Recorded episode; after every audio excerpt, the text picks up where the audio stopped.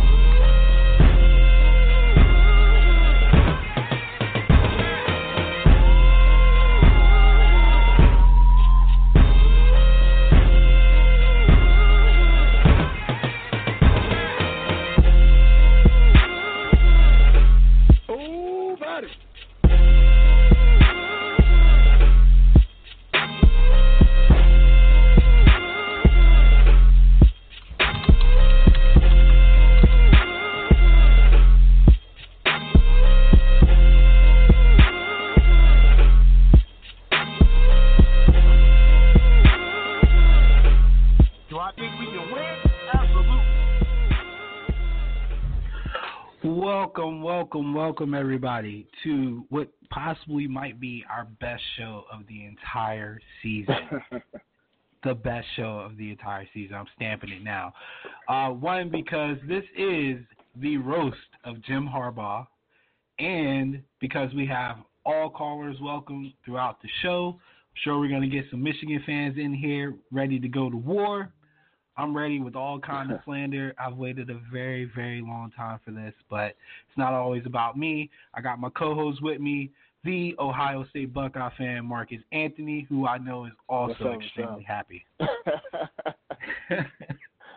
this is this, is great, man. Such a awesome week, man. You know, because It really for me, it's just like I knew Jim was, you know, a good coach, but you know, people. I remember people were bashing me for being a homer. Oh, you're a homer. You just want to see Michigan fail. You're a troll. I'm like, no. The, the program got some serious issues and some things to address. Just to think you're gonna up and reload. I don't know if Jim Harbaugh's there, and lo and behold, here we are. I mean, even in my wildest dreams, I could not have fathomed the collapse of Jim Harbaugh like this, man. The the idea that people really wanted Urban Meyer to take over. There was an Urban Meyer to Michigan rumor that needed to be addressed by Urban Meyer himself was absolute gold.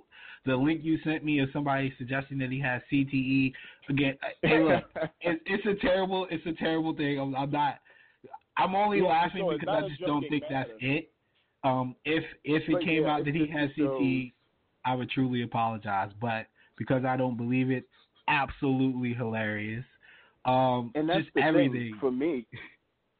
It's like everyone is trying to find so many other excuses other than the obvious that Jim Harbaugh isn't a very good football coach and the changes that he made just isn't working. It's not now. I know we, like you said, CTE isn't a laughing matter, but we're just laughing because it's like, wow, really? Like, come on, like just say you got you got your asses kicked. Like that's just what it is. Yeah. And here it is, year five of this underachieving program, and now it's first it was all the academics, all the location, all the cheaters, Ohio State, SEC, and it's all that. It's like, no, Jim, you got to look yourself in the mirror. This is your issue. You hired Josh Gattis to come in and to revolutionize Michigan, to move them into the modern college football space, and you've done you've done absolutely the opposite from that. Now, I don't know if that's on Jim, and I don't know if that's on Gattis, but Don Brown has looked pedestrian. It just looks the entire coaching staff. They it's got like he said, they got out coached, they got out physical, that they got dominated in every area of the game. And in year five of a rebuild, that's embarrassing. Oh, there's no other way I to would it. I would have never in my wildest dreams thought that Wisconsin had better athletes than Michigan, but it happened. I seen it with my own two eyes. Uh, one of the funniest Defense things I a I said this though. week. Yeah, one of the funniest things I said this week was to a Michigan fan that I work with. Um, I was like, you know, it's funny to me that Ohio State runs Michigan's offense better than Michigan now. Yeah. Yeah, seriously. Hey, he was so hot. runs. And that's crazy. That's what I'm saying. It's like we found all these excuses, but listen, that term, you know, pro style and spread, it's really you know, they intertwine now, right? Like I, I just think now they're they just do. labels, but it's like, you know, if you look at what Jim Harbaugh did and what his offense really meant is being physical up front, right? Beating you at the line of scrimmage, two tight end, three tight end sets, and allowing the run game to be able to dominate into the passing game. And it's like but you still see teams that are very successful with that model, right? You see, like you said, us with Ryan Day, and we've implemented a lot of pro style concepts into our offense now. You still see you know, teams like Wisconsin who still the thing is you have to know your identity, you have to recruit to it and you have to coach to it. And I don't think Jim Harbaugh really knew what the identity of Michigan football is going to be. And I've always said that I thought Paul Chryst and I've always said Pat Fitzgerald too, they're having a rough year. But I'm like, if you really look at what Paul Chryst is giving on a year to year basis and his recruiting base and what they do in developing talent, and I know we like to joke and, you know, Wisconsin they have their issues athletically, but that's what I really thought. They've been better at Michigan than Michigan the last four to five years, and that's my point. It's just like, dude, it's he's the problem, and there's no more running from that. And I just love to see Michigan fans absolutely crumble. I love it. Yeah, so we got our first caller. Somebody just left. I apologize, but Marcus was talking, so I can't cut him off. Uh, but we got somebody from long distance. I'm gonna say it's Mike four seven four nine. Who's this? This is Mike Dansky. How are you, sir? What's up, Mike? How you doing, man? Up, Mike? Hi. So I just I just caught the end of that. What was that? You like hearing Michigan fans crumble? Is that correct? well, I got a show for you, my friend. Because Michigan is fucking horrendous. Michigan is in fucking trouble. Okay? And I don't understand it. I don't understand it. I Jim, I mm, fuck, ugh, you know, you see, I'm so I'm flustered. I had, I had like fuck, I fucking thought all afternoon I was going to say you folks, but goodness gracious, 28 nothing at the motherfucking half. That's that's unacceptable. It's absolutely unacceptable. And you know, I'll be honest with you. If you made a graph of my fucking life, if you made all the significant events of my life that fucking changed me as a person, you'd have like my birth, my graduation from high school, my divorce, my first major breakup, and 62 to fucking 39. 62 to fuck. Ever since 6239, we have been dog shit. There's. What what are your thoughts? I, I I don't. What are you guys seeing from an under? I, I don't understand. Like Michigan football, the last four years or so, has been mostly fun to watch, and now it's like taking a knife to my balls, constantly. I mean, I mean honestly, uh, from from my standpoint as a, as a 49er fan and as a, a Harbaugh detractor, oh, that was no, one of my yeah, main complaints about Jim Harbaugh is that it goes to a certain point and then it gets stale really quick. Yeah. Um, for us, yeah. it was like two, three years, and then it, it it was stale. By the time he left, I don't know if it was. I, I think he had an excuse with the front office turmoil and the fact that he couldn't make the team like he wanted to make because he was beefing with the GM. But from an X's and O's standpoint, once the league figured out Jim and, and Greg Roman, and I put a lot of blame on Roman, and it can't obviously be him because he's having success right now um, in Baltimore as mm-hmm. offensive coordinator. Mm-hmm. But what I saw from Michigan uh, as he's been there is the same thing. They get to a certain point and it goes stale. And as a coach, in a, there's a separation in the best in college football and in the really good teams. And it's a pretty large gap. And ultimately, even though people don't want to give these guys credit, it comes down to coaching. Because at the top, oh, everybody's got talent. Michigan's got talent. They've got top five, top four, top three talent. Like it's there, but the difference is the coach and the coaching staff and the game planning and the play calling and and ultimately you can even look at the the regression of Shea Patterson and say that a, lot of that has to do with coaching. It's like he's not prepared. Like they had a whole off season to implement this offense and LSU did it. LSU did it and it's running mm-hmm. smooth. Ohio State oh, yeah. changed up a little bit of their approach as well, and they got a true freshman. Like, or not yeah. true freshman, but they got a young quarterback, a, a freshman with no Absolutely, real experience, and, and Sophomore, it's yeah. run smooth, and that's a testament to the coaching staff. And I think that No as much as I as I harp on Harbaugh and I bash him, that ultimately that really is his downfall. That he gets to a certain point and he cannot coach any better or get over the hump. You know, And my thing it- is it's from- um, abso- Oh, sorry. Go ahead. No, I was gonna say just Go from ahead, buddy. Buckeye standpoint, I'm just kind of disappointed because, like, honestly, all you know, I troll a lot, but just being, you know, talking football, and I respect the rivalry, I respect Michigan, and honestly, Ohio State, we need for Michigan to be good. You have to hold up your end of the bargain, and it's like, Mm-hmm. Jim, come on, it's now or never. Like, honestly, I, I mean, it sounds bad, but a win against Ohio State could do a lot for that program. And now I don't, you know, of course I want to go 12 and 0, but it's like I really thought at year five in the program, the rivalry would be back to, you know, if you remember in 2015 mm-hmm. and 2016 when Sure. Michigan was third in the country, fourth in the country, Ohio State is fifth, and it's, it's just better for college football. And I just can't believe like that in year five it's just gotten this bad. And I'm all, all jokes aside, I'm, I really expected Michigan to be a 12 and one, you know, undefeated caliber team coming into this year with going into the game, it could be the largest game, you know, in college football. So I know as a Michigan fan, that's just is crushing.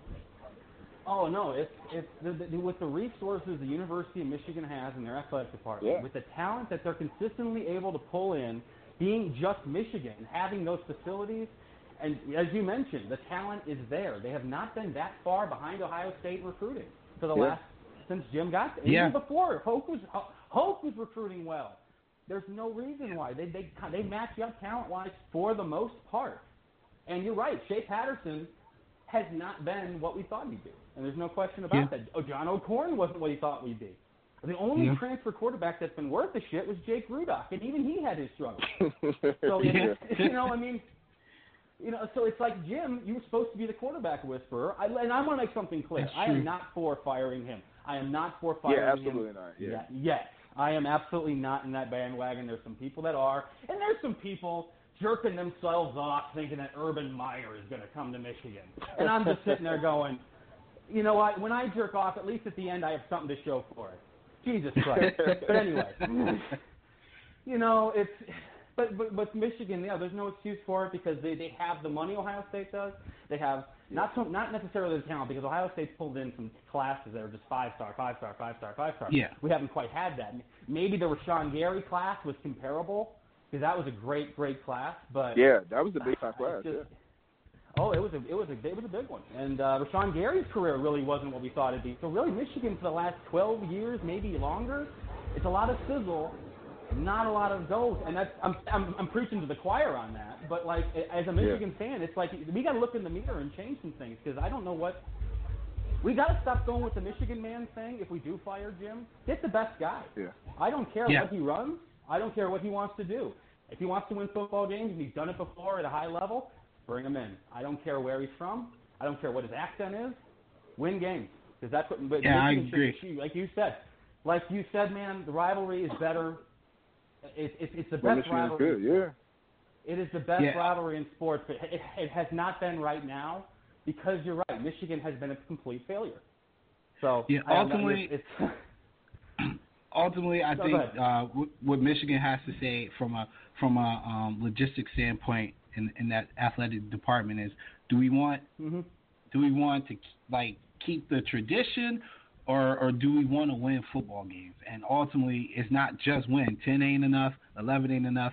We need playoffs. We need we need to get over the hump and and re-enter into that realm of elite programs in the nation. Mhm.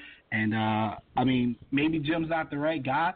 Maybe Jim just needs to really find a better staff. I don't know. I mean, at this point, he changed his staff this year, and he's still getting the same results. yeah. But um, I mean, all all the frustration that Michigan fans have, I lived through that as a 49er fan for for the last like two seasons that he was there, and so I completely understand. And like I said, as even though we troll, there is some genuine concern from from Marcus and myself, guys who really appreciate the X's and O's. And we look at, at these games that he loses, especially on the road, and they're just fundamental flaws in approach and coaching that, uh, with the talent that he has, you should not have. So, uh, appreciate you calling in, Mike. Uh, my man Absolutely, Patrick's man. been waiting a I- long time. We're gonna Oh switch yeah, to by all him. means, let him go, man. All right, man. Take care. All right. If this dude called to talk about Florida football, I'm I'm kicking him off. Come on, Patrick. What you got, man? no, I'm not going to go just strictly Florida today. I'm not going to go strictly Florida today. um, but I will say the SEC though is um, they're they're in an interesting spot, especially in that West Division, um, heading towards like the mid-season. Because yeah, I know we were talking about like LSU top five, Auburn top ten, um, Georgia's top five. Um, you have Alabama number two, Florida number nine. Um, but you're gonna have to skim we're really about to at the point where we're to see about four of them fall out. Oh yeah, nah, And- it's it's Judgment Day coming for the SEC. Yeah, exactly. It's a lot. But It's and that's the thing with all conferences too. It's like going forward. Really, the two best wins of the season so far has been LSU on the road at Texas and Georgia beating Notre Dame this weekend. Those have arguably been the two most playoff impactful, you know, games so far. Now, Mhm. going forward, we're definitely going to see. And what I think is going to be interesting, you're having Auburn playing well, LSU playing well, and Bama playing well, but on the other side, it's just Georgia, right? So if you're UGA, you're just trying to get through Florida, which I think at this point is safe to say that's going to happen. And then, like, you know, on the other Well, end of the division, hold on one second. what are you going to no, you guys are done. Come on, man. Come on. Georgia's Here we operating at, at a much higher level than Florida right now. But Georgia's regressed since last year. Georgia's not. Mm. Georgia last year is better than Georgia this year. Georgia this year, they rely on D'Andre Swift. They run him 40 times a game. They're going to wear that boy out by the time week six comes. Like they, Yeah. that's their, that's their, that's their bread and butter right there. Run D'Andre Swift left, right, up the middle. They're. You saw it in the Notre Dame game. They were calling the three same plays all the way into Yeah. the fourth quarter and they were playing against a Notre Dame side that they went to the playoffs last year. Could have fooled Yeah. me. Like Notre Dame looked like they didn't like. they- They looked like the uh, the Saltine High School that played against the Hood High School, and the Hood High School that whooped them seventy-two to ten.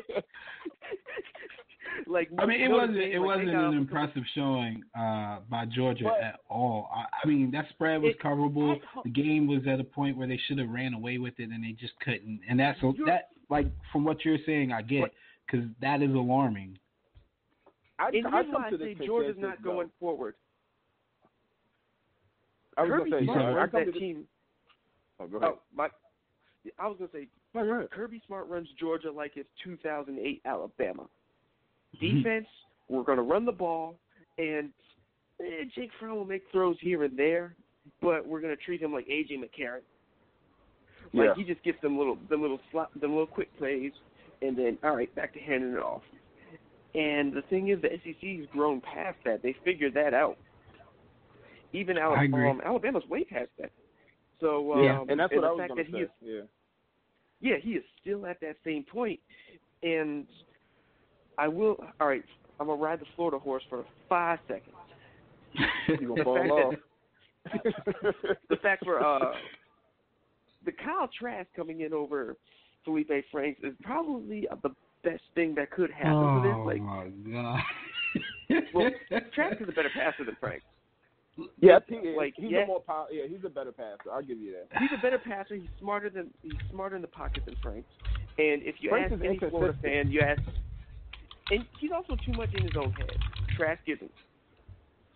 Um, and you ask any Florida fan, they've been calling for Trask to be the starter for the last couple of years.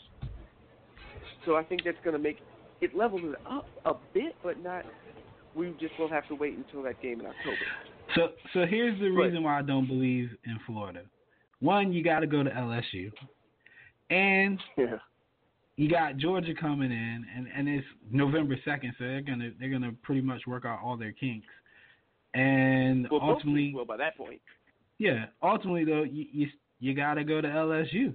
I mean, you got to go there. I don't think I don't think y'all can win there, and I think Florida But we needs to go undefeated. I don't think And- anybody this year will go undefeated other than Clemson. True. I don't. I honestly, I There agree is with only, you on that one. I don't Clemson's the only team that's going undefeated. Like I even see Ohio State as good as they are because Ohio. Yeah, I, I ain't think gonna be we'll- out here hating. Ohio State loses. Ohio State loses that one trap game that they do every time. Granted, they didn't win the Big Ten, but they go in eleven and one in the process. Yeah. Mhm. I think ultimately the SEC um, is going to come and go. Basically, I'm, I mean, I'm still sticking to what I said during the preseason. However good Auburn is, they will be the decider because they play Florida, they play. Georgia, they play Bama, Yeah. and they play LSU. So Godspeed to the program, but ultimately, how they're going to be the spoiler for for one of these teams. They're going to be the reason why they're going to get their first L or, or potentially their second L, depending on which team it is. But they're going to be the decider for who's really going to Well, um, come out of the SEC. And I also, really you think, also too, got to in think this about a year, Mississippi State team. Yeah, That but Mississippi they're not. State I team don't looks think like they could. Mississippi State is.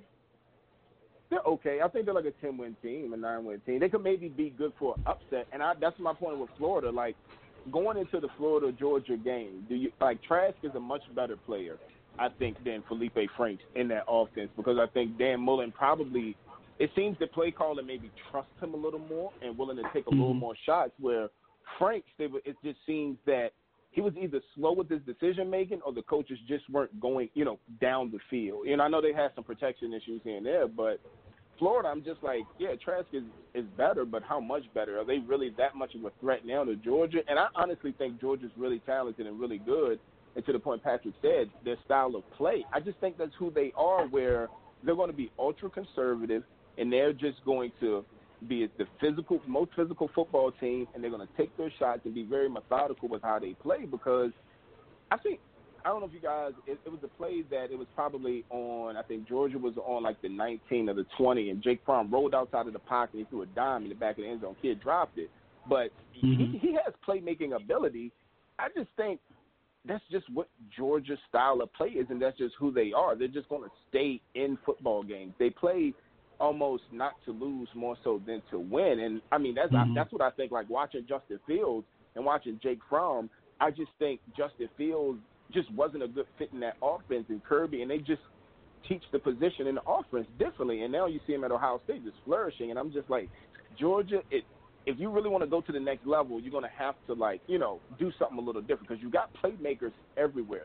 Use them. You know, you got you got a Lamborghini, man. Take it out for a drive. You know, you're driving that thing like it's a Honda Civic, a two door. You know, it's like let the boys go out and play. I, that's what that's my issue with Georgia right now. Like you said, they remind me of Alabama, 2000, you know, six or seven, where they went, you know, Blake Sims and AJ McCarron and all these guys, where it's just you manage the game. You may not win the game, but you're going to manage, it. and and there's something to be said about that too. It's, it's okay, but it's just, hey, if you're going to beat Bama, LSU right now, it seems that you're going to have to meet them in the, you know, 35, 40 point range. I mean, Oh, yeah, they're for sure. So, yeah, exactly. So it's like I just don't know if Georgia is ready to be such an explosive offense to really, you know, take their team to the next level. And it's just like, man, that style of play is it, it's beating. Yeah, it'll beat Notre Dame because Notre Dame played the same thing. I thought they played very conservative at times where they just could not push the ball down the field.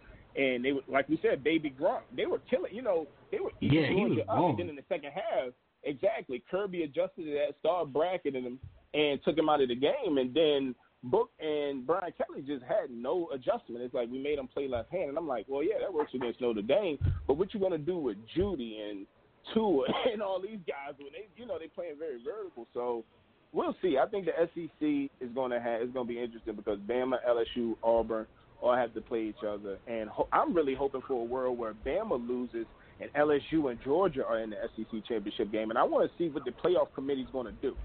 Ah, in you know what they're gonna do? You know what That's they gonna do? Bama gonna want be to see four. what they're going to do. Bama gonna be four. I'll But I'll say like, this all right, though. so Patrick, LSU's let's say that you're weird. in the committee.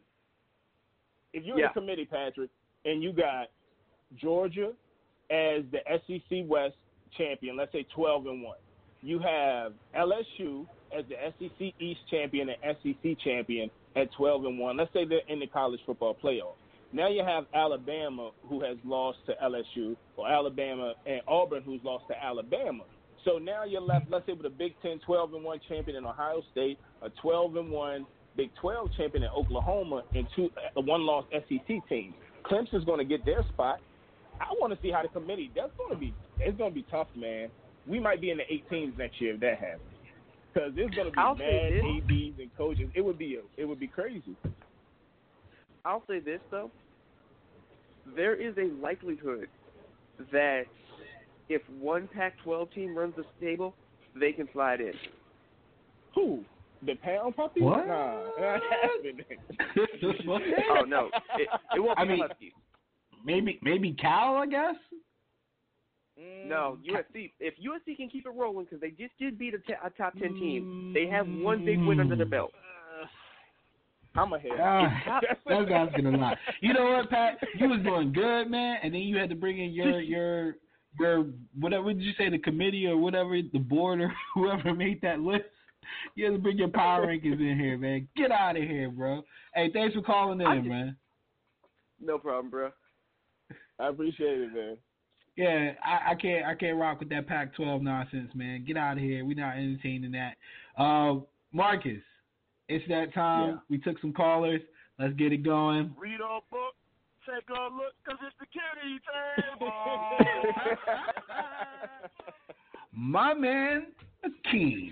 So we already talked about it. Y'all already know what's gonna happen. Come on down, Michigan. Come on down, Jim Harbaugh. You know you got to take that seat. Not only in my book, not only are you at the kitty table because you lost, you at the kitty table because you got blast, man. This this score should have been 56 to nothing. They shouldn't have never let y'all score. The best thing that happened was when McCaffrey came in, and unfortunately he got obliterated.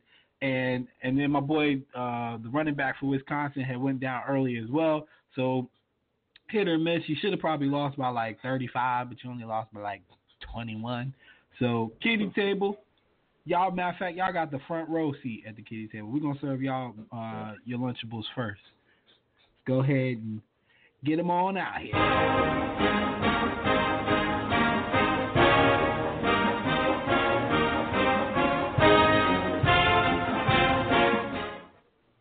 Thank you, Michigan. Now this next one, I'm gonna let Marcus do because I can't. It's near and dear to me. I'm very sad.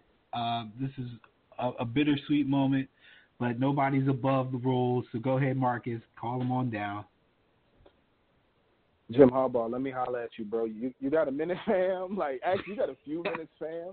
Uh, I I mean, I I need a little bit of your time because, like I was telling Mike, I'm disappointed. I mean, all trolling aside, I we need Michigan to be good because it's just always this national perception of it's Ohio, Ohio State and nobody else is really good.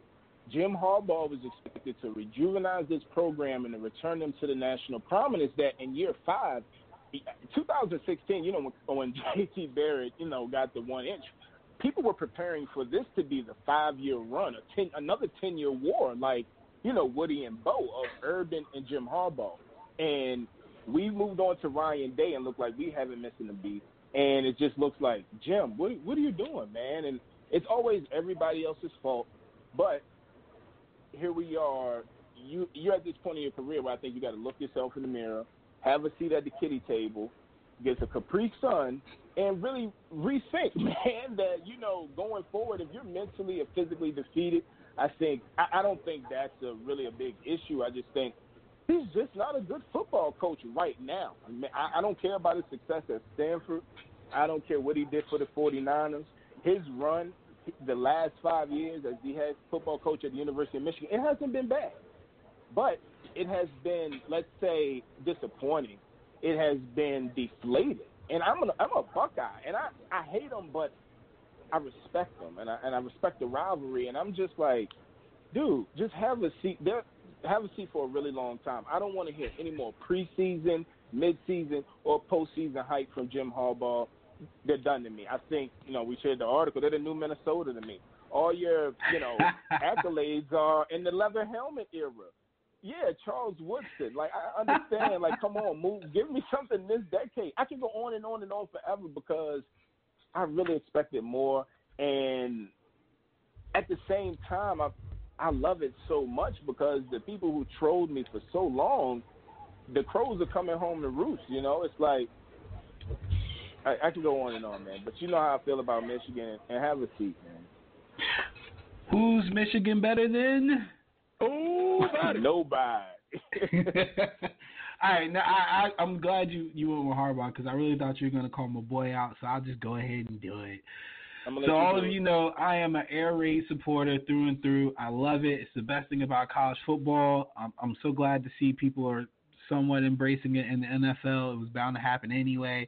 Um, but my man Mike Leach took a L this weekend that might be up there as far, as, far as all-time legendary L's, and it had to come at the hands of Chip effing Kelly, man. Washington State was up what 32 points at one point and came and, Yep. and lost Yeah. lost to UCLA, a UCLA team that, quite honestly, is just trash. Like they they're not good Yeah. at all. I don't even know how it happened. And people were like, well, you know, Chip and the and the quarterback are finally gelling. Ain't that much gel in the world to come back 32 points when you're you're going against an air raid offense at that. I don't think I've ever seen an air raid offense like blow a game like that, unless maybe a, a Texas Tech um might, but like yeah, 32 the day, points. yeah. Yeah, 32 is lot. Maybe a and it was like I think I've seen Hawaii blow a couple games Okay. back in the June Jones era. Yeah, where they just It but was not like this crazy, not a thirty point lead. I'm talking like twenty Yeah, in a half. or something like It wasn't even a full Yeah, game. crazy. It wasn't like they came out firing. Like no, they was it was thirty like thirty two points at some point in the third quarter, and they came back and won. So I hate to do it to the pirate man. That's my boy. He's near and dear to me. But come on down, Washington State.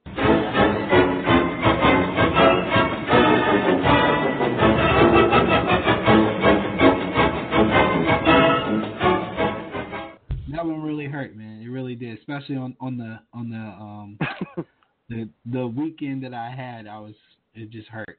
So um we we already talked about Wisconsin and, and Michigan, Yep. and we we kind of briefly touched on um Georgia and Notre Dame. I, I would say I think we're both somewhat disappointed in Georgia, but at, at the same in the same breath, they won the game. I mean, at the end of the day, that's all that really matters. Uh, they're Yep. undefeated still.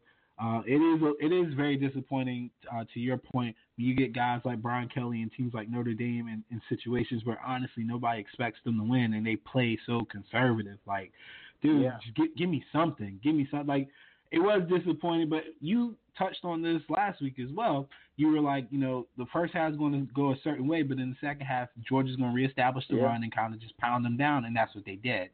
Um, so, um, I only bet on the Wisconsin game, and everybody who bet Wisconsin won uh, that day. Uh, was there any best bets for you this past weekend that you can recall? War Eagle, Auburn, baby. you know that was that was my call because I just looked at. Oh, I, I looked at the Clemson and A and M game, and I know we're probably giving Kellen Mond and Jimbo Fisher maybe a little bit too much credit this year. Like we know Mhm. they're in a rebuilding stage, and I think we're putting them where we want them to be instead of where they truly are. And I was like, Mhm. I like what Bo Nix is doing. I like what Gus Malzahn is doing, and I'll take them on the road at six points.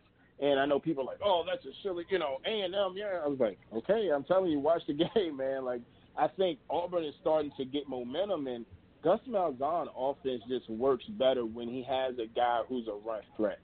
It just shows Mhm. that his play, and now he's taking over the play calling again. And that's why I'm kind of I'm gaining a little confidence in Auburn. Now I, I wasn't very high on them in the preseason, but it just Gus looks different, man, when he's got a guy like Bo Nix, you know, who can who can give him a little bit more in the run game. But that was a huge bet for me, and I, I'm I'm kind of liking Auburn, man. I, they that, that was a big time bet, and I and I, I like them going forward, but. I really want to see them against, you know, LSU and Bama. So I'm going to see Yeah. their schedule coming up, and they're going to be one of my, I think, best bets going forward. Yeah, I'm not gonna give them the kiss of death because every every team that we both get high on ends up losing the next week. So I'm gonna be down on Auburn still because I don't want them to get the Maryland treatment. But um, that was definitely a good hit. Matter of fact, um, I made a post that if people combined uh, my USC pick with your um Auburn pick, it was a seven and one uh, payout in a parlay, which is really good. Um, I mean, my best bet could be the USC game because they they ended up playing with their third string quarterback and he ended up uh, helping them seal the deal. But I'm gonna go with my best bet being uh, Tulane because that ending was absolutely ridiculous. You're talking crazy. about a five that point, crazy. yeah, you're talking about a five point spread, and Tulane gets the ball uh, with like maybe like 30 seconds left. They fake they fake like they're gonna kneel it to to go into overtime and and get like maybe 20 yards, then turn around the next play. Yeah. They're like a 30 yard bomb, and the guy outruns everybody and, and ends up scoring the game winning touchdown, and it also covered the spread.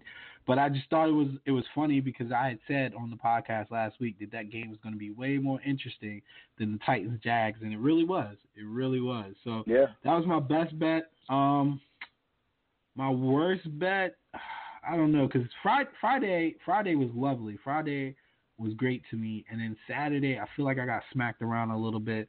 Nothing really stands out to me off the top Yeah. of my head.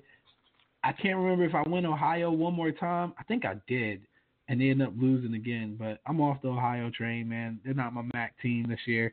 I'm gonna find somebody else. Yeah, I'm a little mad, man. The, the quarterback is, is killing me. Like I really thought Yeah, that not- I was gonna get something from that team. Yeah, I thought I was gonna get something from that team, but I'm not getting anything. So I'm gonna have to re redo my Mac. Um, but yeah, I don't think anything sticks out. There wasn't anything like that. Uh, that bad beat when Clemson unnecessarily scored the 35th point against uh, Syracuse. It was nothing like Yeah. that. But uh, rolling into this week, um, I I like some games this week for sure. Uh, from a gambling aspect, from a, from a viewership aspect, uh, one of the games that I really like from a gambling aspect is tomorrow. Um, Navy visiting Memphis. You're getting ten and a half with, with the. Navy. Yeah, and here's the thing about uh, Navy and Memphis. I think Memphis is a really talented team. They're definitely high scoring at home. The issue here is that when these two teams meet up, no matter what, if you go far back, maybe like four or five seasons ago, Navy dominated. Um, I think that was around when they Yeah. had Reynolds at quarterback, and, and they were probably the best that we've ever seen them. Um, and then as you get more recent, uh, Memphis has had some talent, uh, especially on the offensive side, but the spreads are still between two to six ish range. Nothing, nobody's ever blown anybody out or won by double digits. So you're getting ten and a half with the Navy team that won has a pretty decent defense and a quarterback who understands the triple option, which is huge. Um, so Yeah. I like it. I like I like it. Uh, it's funny because the line is is is fluctuating a little. Like it'll go to eleven and go back down to ten and a half. So there's definitely some pros and Joe's action there. But I, I just really think asking Memphis to cover anything over ten uh, with this Navy offense is just asking a lot, especially when they're not going to get so many plays uh, on offense as well. What do you think about that game? Man, I think that'll be a good game. Like you said, when you're betting against, you know, the midshipmen, I think Memphis has looked pretty explosive. They look to be Mhm. pretty talented and one of the better group teams in the group of five. But like you said, Navy, that style, they're just going to grind you to death and plus 10 points. I, I like that. Now, me, service service academies, now I, it just seems the week that I'm high on them, they get blasted. The week that I'm low on them, they, you know, look like world beaters because Yeah. I really wanted to pull the Michigan. You know, you know how sometimes as a better you talk yourself out of it. I'm like, damn man, Army, Air Force, they look, ah, and then it's like, nah, I don't like them this week. And then you know they come in and have a go, you know, berserk for like Army had like a 42 to eight win or something last. year. I was like, damn it, man. Mhm. Like, but I do like Navy in that in that game. Yeah, I think taking the points with the service academies, uh, Yeah, um, for the big. most part, anything, anything double digit, uh, you really gotta look at the caliber of team they're playing. It's it's really tough. I mean, we even saw Oklahoma last year struggle with the double digits against uh, an Army team. Like it's just asking a lot when when you have to prepare for that triple option, and there's going to be hiccups. Nobody's ever fully prepared for it unless you play it consistently. And in this case, Memphis does, but they generally don't stop it. And and we got a quarterback who knows how to run it, um, and that's huge. Uh, Friday's got a pretty decent slate for Friday. Yeah. If you think about uh, Tech and Duke, which is somewhat interesting from an ACC perspective because a lot of people had a lot of faith in Tech this year. Um, they have not performed well. Um, the most interesting game I think is at eight o'clock. Maryland's hosting Penn State. Um, to me, it's, it's still a trap game. I know Matt was kind of mad that I put him on upset watch, but I mean, I don't know, man. Like Maryland plays really good at home. I mean, Penn State's obviously the better quality team, Yeah. and they're both coming out of buys. Um, but it's still it's still one of those games where honestly anybody going to Maryland, I would be worried about because again we've seen them way worse than what they are this year, um, Yeah. and they've they've done better as far as results. And then you're looking at they've had a week to clear their head, get that Temple game out of the way, and then they're coming back home against a team that they're definitely going to be hyped for. Um, it is an opportunity for them to maybe sneak in and, and do a little backdoor cover here. You're getting six and a half. Um, I've seen it as high as seven, but um, I like the six and a half when I saw it. I like the seven too. Um, I think it's going to be a, a, closer game than people think, um, just because of Maryland's ability um, offensively. Um, I'm interested in Cal and Arizona State because Cal has been quietly one of the best uh, Pac-12 teams out there right now. They traveled yeah, across the country last country. week. Yeah. yeah. they traveled across the country last week and, and, and beat um was it Ole Miss or Mississippi State? I can't remember which one. It was one of the yeah, Mississippi Ole Miss. schools. It was Ole Miss. Right, it yeah. was bogus towards the end, but they won. Yeah. Yeah, I mean they they ultimately won. They went to they went to Washington and won, which is still impressive. Yeah. Um and and the thing about the win in Washington is that they beat Washington at their own game. Their defense was just better. Um so yeah. They're playing Arizona State who doesn't necessarily travel that well, but they they still have that high win um against Michigan State, but I really don't see Cal letting up any and like I said that defense is is probably one of the better defenses in the nation, very underrated. Um, and uh, the spread's at five. I actually kind of like it just because of the defense. I feel like they're going to get some turnovers and, and, and help with that cover. Um, but that's a game that, again, I'm just curious because even though I don't necessarily believe what Patrick was saying, there could potentially be a Pac 12 team that might go undefeated or – maybe lose one game, and, and we know there'll be some kind of drama from from Pac-12 people. Uh, I don't know if the committee is going to care, but it could set up. It happened when uh, Washington. I think who did Washington use? Was it Penn State that year? Yep. Yeah, so it it could potentially happen. Could potentially happen. Um, anything you like on Saturday? You know, I want you to talk me out of this. I want you to talk me out of it. Uh, talk to me off I'm a risk taker. let me know if I'm crazy or not. I like free road dogs: USC, UVA, and NC State. Now, I think the UVA one's a little reach, but USC, I like what I saw against Utah, right? Where now I think Washington's probably a little better in the secondary than Utah, but it looked Mhm. like Kedon Slovis stepped in, had a lot of confidence, and it looked like USC, a good quarterback distributing the ball to a lot of good athletes, big, fast, Mhm. tall receivers. And now I know USC, they've had their moments where they've looked really good, you know, but can they be consistent and go on the road and beat a really good Washington team? You know, probably still one of the better teams in the Pac-12. They've had their up and down moments also. Then UVA Mhm. going on the road to Notre Dame. Notre Dame's coming off a deflating loss to Georgia, which was a defining game, you know, f- for both programs for them, but more so Notre Dame. I like. I mean, Bryce Perkins and UVA. They didn't look good last week to ODU. I don't know if I'm tripping and saying, hey, you know what? Maybe they're looking past ODU and looking towards this Notre Dame game as a big game. And 11 and a half. I, I kind of It's like at 12 that. and a half now. It's at 12 and a half. I actually like Yeah. it. Like, I, I mean, I know I could be, you know, off because I really don't know how good UVA is. We've seen Notre Dame at least keep up with UGA. You know, now is no, Mhm. UVA going to have enough offense to be able to score? But I, I like their defense, and I think they can contain Notre Dame offensively. And then NC State, man, against your Seminoles. How were the Seminoles favored against anyone? Man, I would fave I would fave Florida State if they were playing at, at JUCO. Man, I ain't. I mean, I have no problem with anybody favoring Florida State because they just have trouble covering spreads and, and just And winning in general State- right now. Seven points? I like that. I, I mean, based on what I've seen this year from the Seminoles, I think that's a good bet.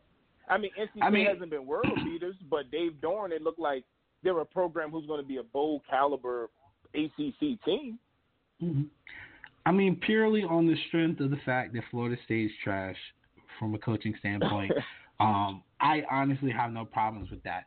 I think it's interesting um, that the lines moved up like two points on that Notre Dame and Yeah. Virginia game. Uh, I would I would check where the money's coming from if it's being pushed by sharps or what. Um, now, when I originally saw the ten and a half, I put it on my pick'em for Notre Dame, but Mm-hmm. I don't. It was more of a. It was more of a. I'm just fading Virginia because I'm hating right now. I didn't really put any like a lot of research into it. Um, UVA's definitely got a seasoned team. The expectations are high. Twelve and a half is asking a lot. They're not that bad. They're not 12 and a half that- points worse point, than Notre yeah. Dame.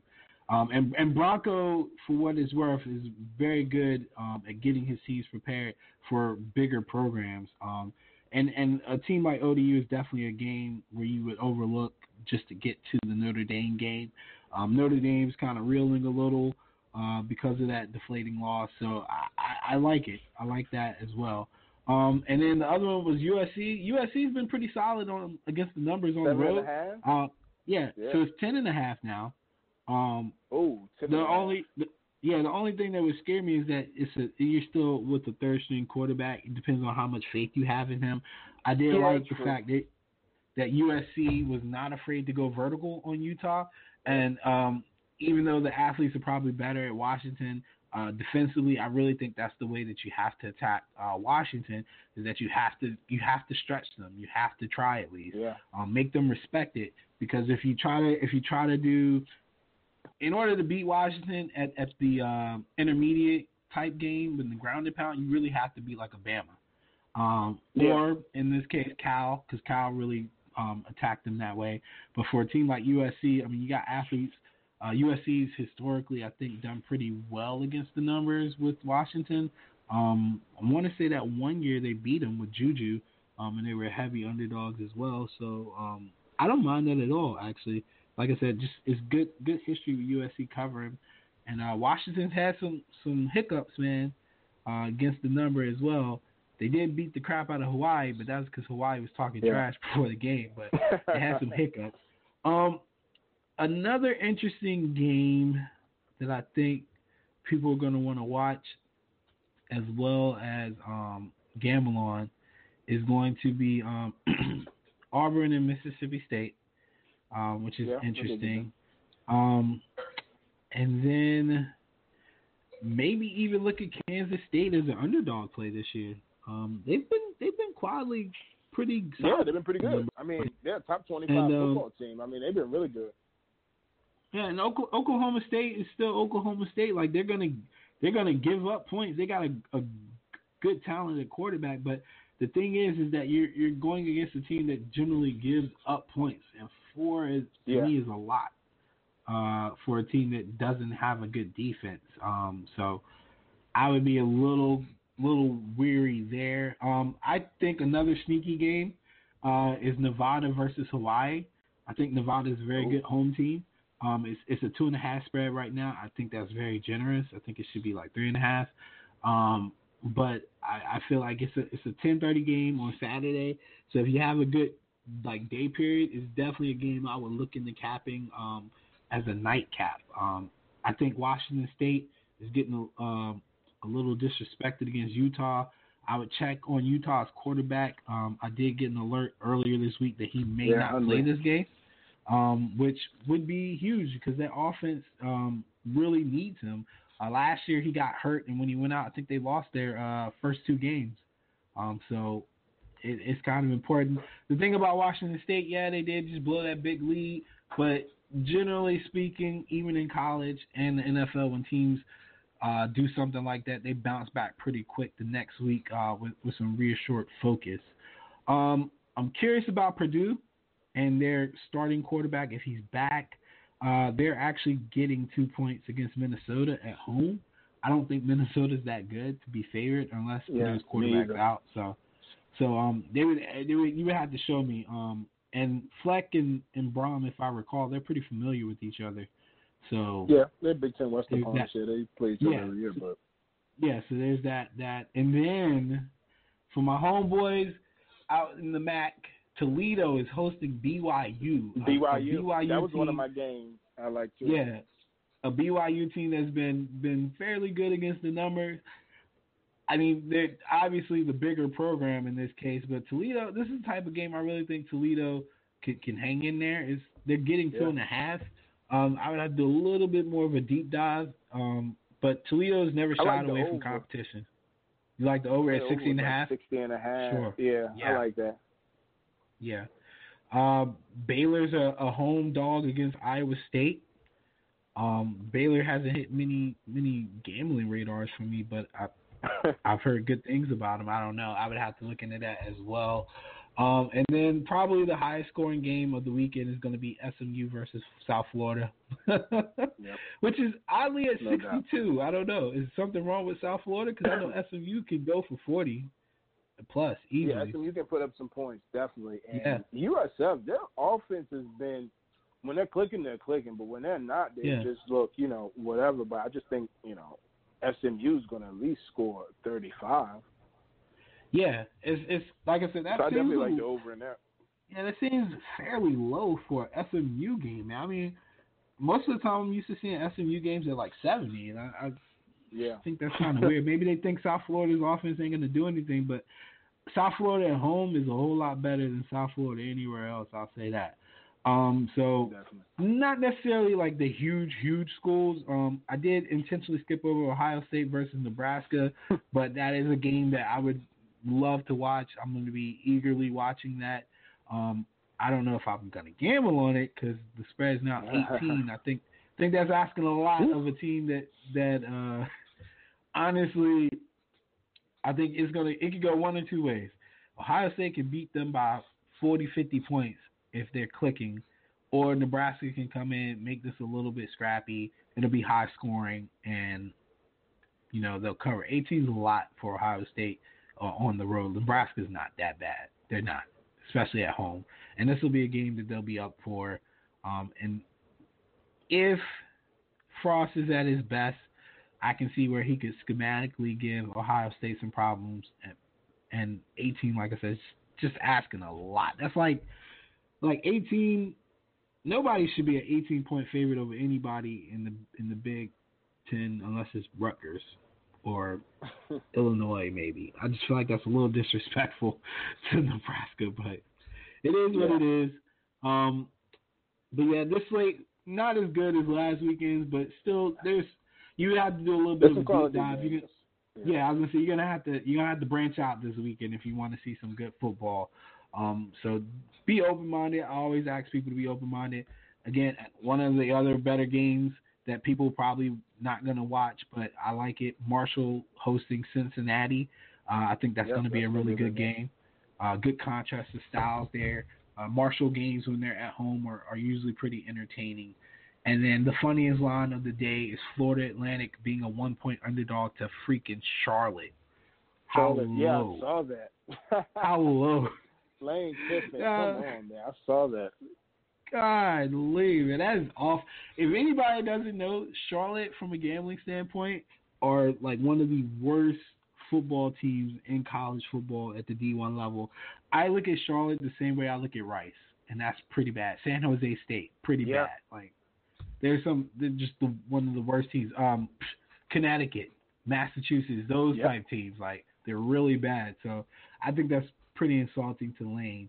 Um, so we got like seven minutes left. I'm really disappointed that the Akeem didn't call in. I made all these sound bites for him, and he didn't call in. It's okay. I'm later.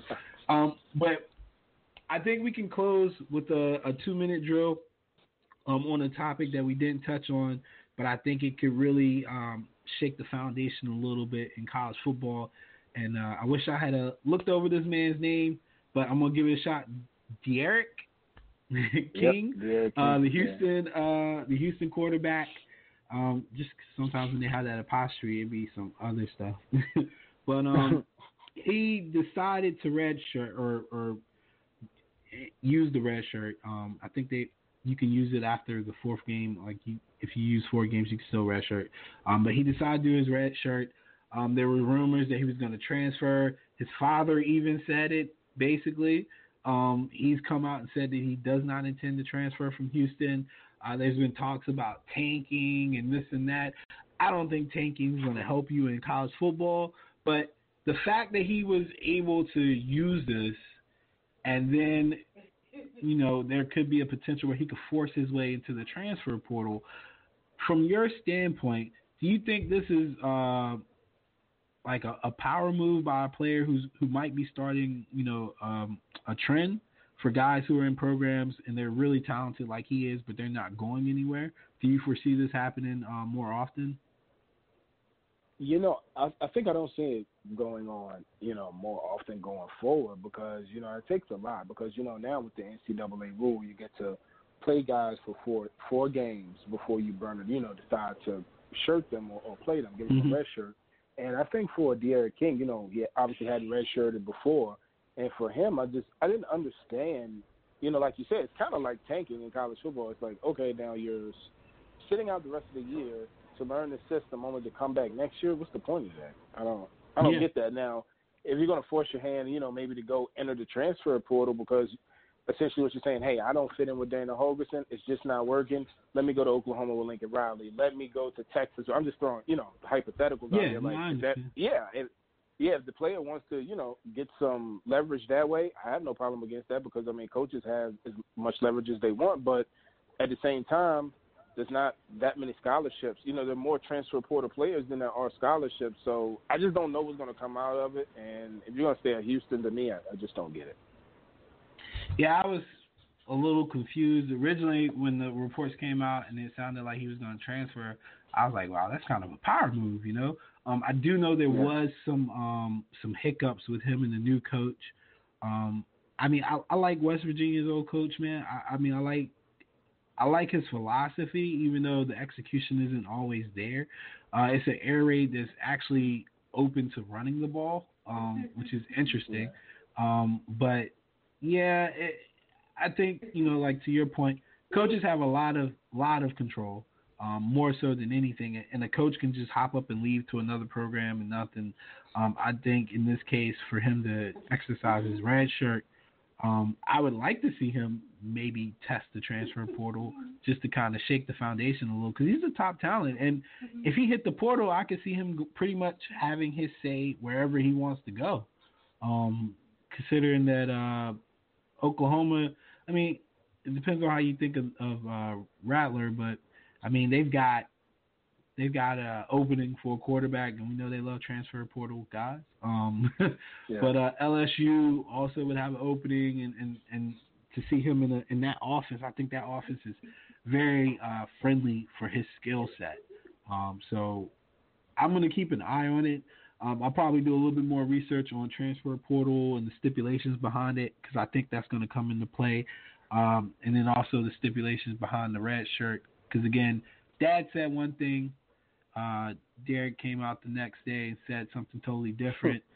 Yeah, But what we do know is that he will not be playing quarterback for Houston for the rest of the year, and uh, that's a big blow to that team. Yeah, it's a huge blow. I just don't. I mean, I don't understand where it comes from. I'm just like, yeah, y'all look bad, and it wasn't of the expectation. But you think you're gonna be a better pro by just not playing football? I, I don't know. It's crazy.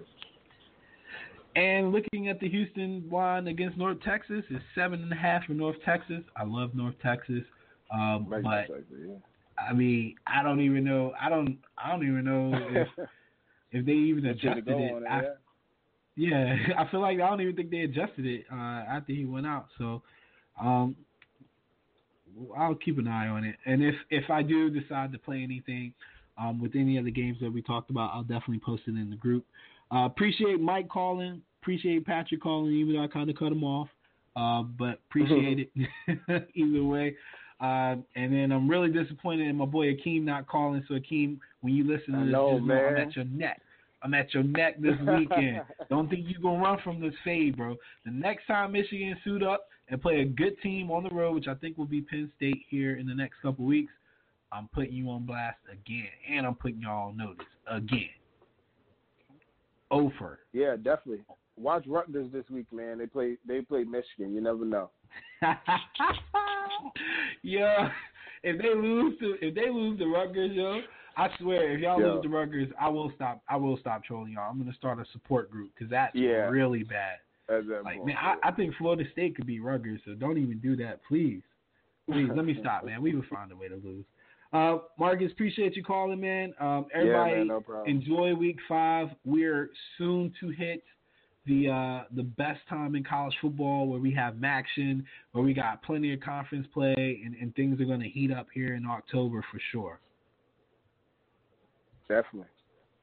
All right, thanks for calling. Uh, this has been the IBN College Football Podcast Week Five, and we're signing off. Uh, peace.